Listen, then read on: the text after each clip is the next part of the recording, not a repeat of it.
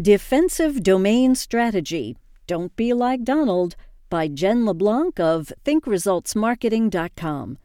An oft overlooked piece of developing your online presence is your domain strategy and your defensive domain strategy. Just ask Donald Trump.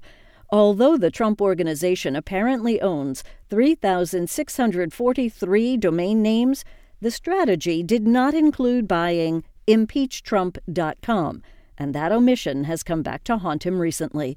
Politics aside, the point is that you must own a variety of defensive domain names, as well as a good domain name, or URL, which stands for Universal Resource Locator, for your brand.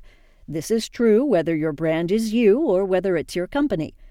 Let's start with the main domain name. It must be your actual name, not some short form, acronym, or variation of your name. I sometimes see this done, and it often leads to brand confusion. If your name is American Paint Supply, be sure to get AmericanPaintSupply.com, not APS.com or AmPaintSupply.com. I promise you that if you do rely on the short form or variation as your domain name, you will live to regret that choice. At best, it impedes your work in building your brand and costs money and time. At worst, it hurts your brand, depending on who owns that URL and what the URL is.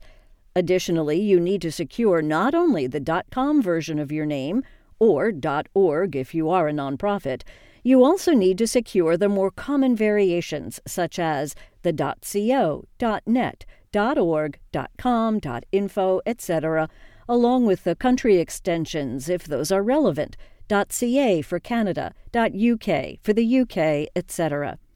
Domain names are very inexpensive to own, generally 10 to $20 a year, and then you can redirect anyone who types in your domain name with a .co extension, etc., to your main.com domain.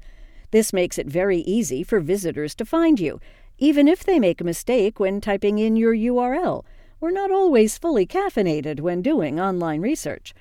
A worst case scenario example of a defensive domain strategy gone very wrong is the Canadian nonprofit called White Ribbon.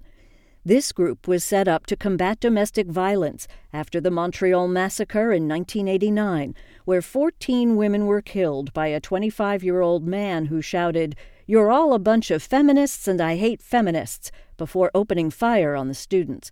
The White Ribbon movement has spread to Scotland and Australia and continues to grow, spread the message, and reduce or even eliminate violence against women. In 2014, a group called A Voice for Men, designated a hate group by the Southern Poverty Law Center, set up a misleading website on whiteribbon.org.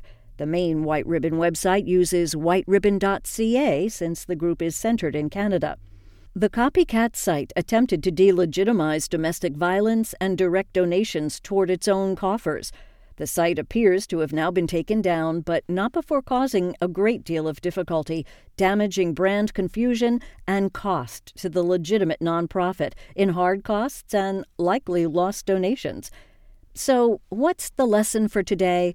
Learn from mistakes like these. Spend the 10 to $20 a year for the most common variations of your domain name so you can live peacefully on the web without exposing yourself to massive online identity or PR issues. Until next time, Jen. About Jen LeBlanc. As CEO and founder of Think Results, Jen works with CEOs, CMOs, and change agents to drive results.